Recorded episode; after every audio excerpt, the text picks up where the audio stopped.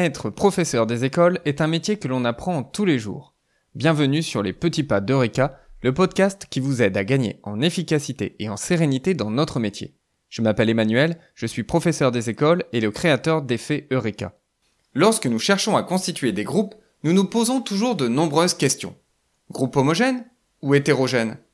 Est-ce que je laisse aux élèves le choix de faire les groupes, en sachant qu'ils risquent de rester entre copains?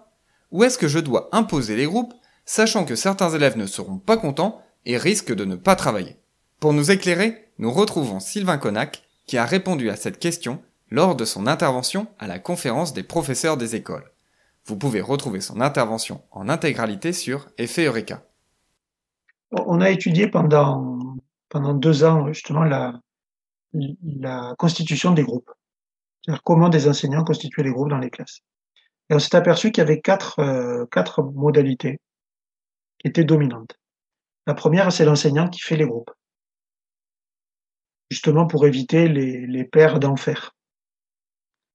Euh, on fait les groupes, pareil, euh, souvent ce qu'il y a comme critère discriminant, c'est que un enseignant fait en sorte que dans chaque groupe, il y ait des garçons et des filles. Et qu'il y ait des enfants qui ne s'insupportent pas mutuellement. Voilà.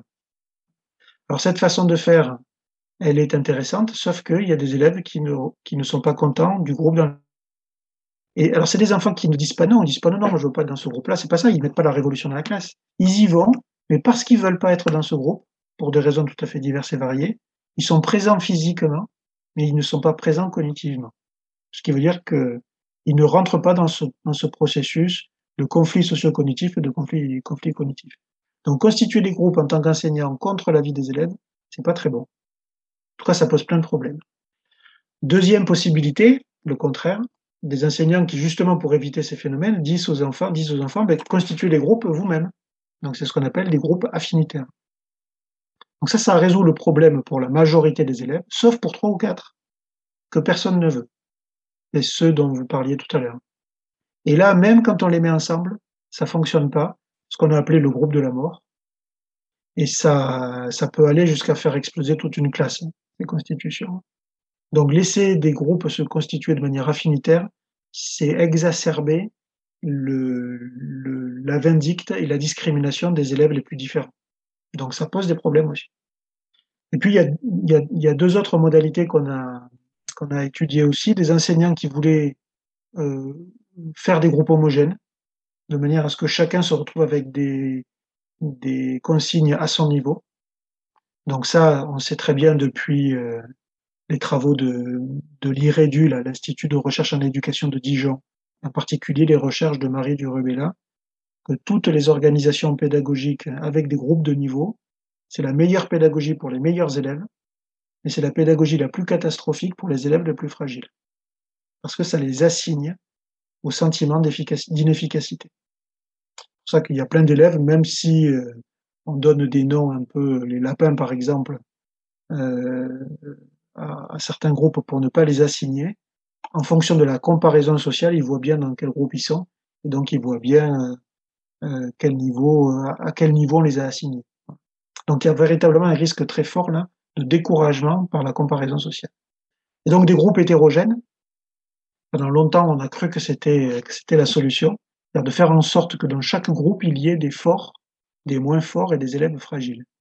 Et ça, c'est problématique aussi parce que les élèves euh, se connaissent et en moins de 30 secondes, ils demandent à l'élève euh, qui est identifié comme étant le plus fort, euh, soit en le disant, soit se comportant de cette manière-là, de lui laisser faire quasi l'entièreté de ce qui est dévolu au groupe. Donc il y a des formes de, de relations asymétriques dans ce groupe-là. Alors c'est la thèse de Philippe Mérieux en 1983, où très rapidement, quand on fait des groupes hétérogènes, il y a des élèves qui deviennent des concepteurs, donc qui vont résoudre le problème. Et puis, au mieux, les autres sont des exécutants, mais beaucoup d'élèves deviennent soit chômeurs, soit gêneurs. Donc là, cette composition hétérogène des groupes aussi, ça pose beaucoup de problèmes. Et donc pendant longtemps, on s'est dit, ben, en fait, c'est un, une question pédagogique insoluble. Et en cherchant, on a trouvé une autre modalité qui n'est pas une modalité miracle, mais c'est la modalité qui crée le moins de problèmes c'est le tirage au sort, c'est-à-dire la composition aléatoire des groupes. Et pourquoi ça pose moins de problèmes en termes d'affinité, par exemple? Pourquoi les élèves ne râlent pas lorsque c'est un tirage au sort? Heu, c'est parce que c'est le hasard, justement. Je me souviens d'une petite fille un jour qui me disait, heu, quand je lui demandais pourquoi pourquoi elle ne râle pas, si elle tombe avec des copains ou des copines qu'elle n'aime pas, elle me dit: «Beh, je vais pas râler contre Dieu». Et c'est un peu cette idée-là, un peu cette idée qu'effectivement, heu, le hasard pour la composition des groupes, heu, fait bien les choses, la plupart du temps. J'espère que vous avez été surprise par la réponse de Sylvain Connac. Et une fois n'est pas coutume, c'est la solution la plus simple pour l'enseignant qui est à privilégier. Nous n'aurons plus à bricoler des groupes, mais à laisser le hasard faire son œuvre. D'ailleurs, en parlant de bricolage, nous verrons dans le prochain épisode des Petits Pas d'Eureka que les professeurs sont des bricoleurs et que c'est une très bonne nouvelle. Si vous avez apprécié cet épisode, laissez une revue 5 étoiles du podcast. Cela m'aide énormément. À très bientôt.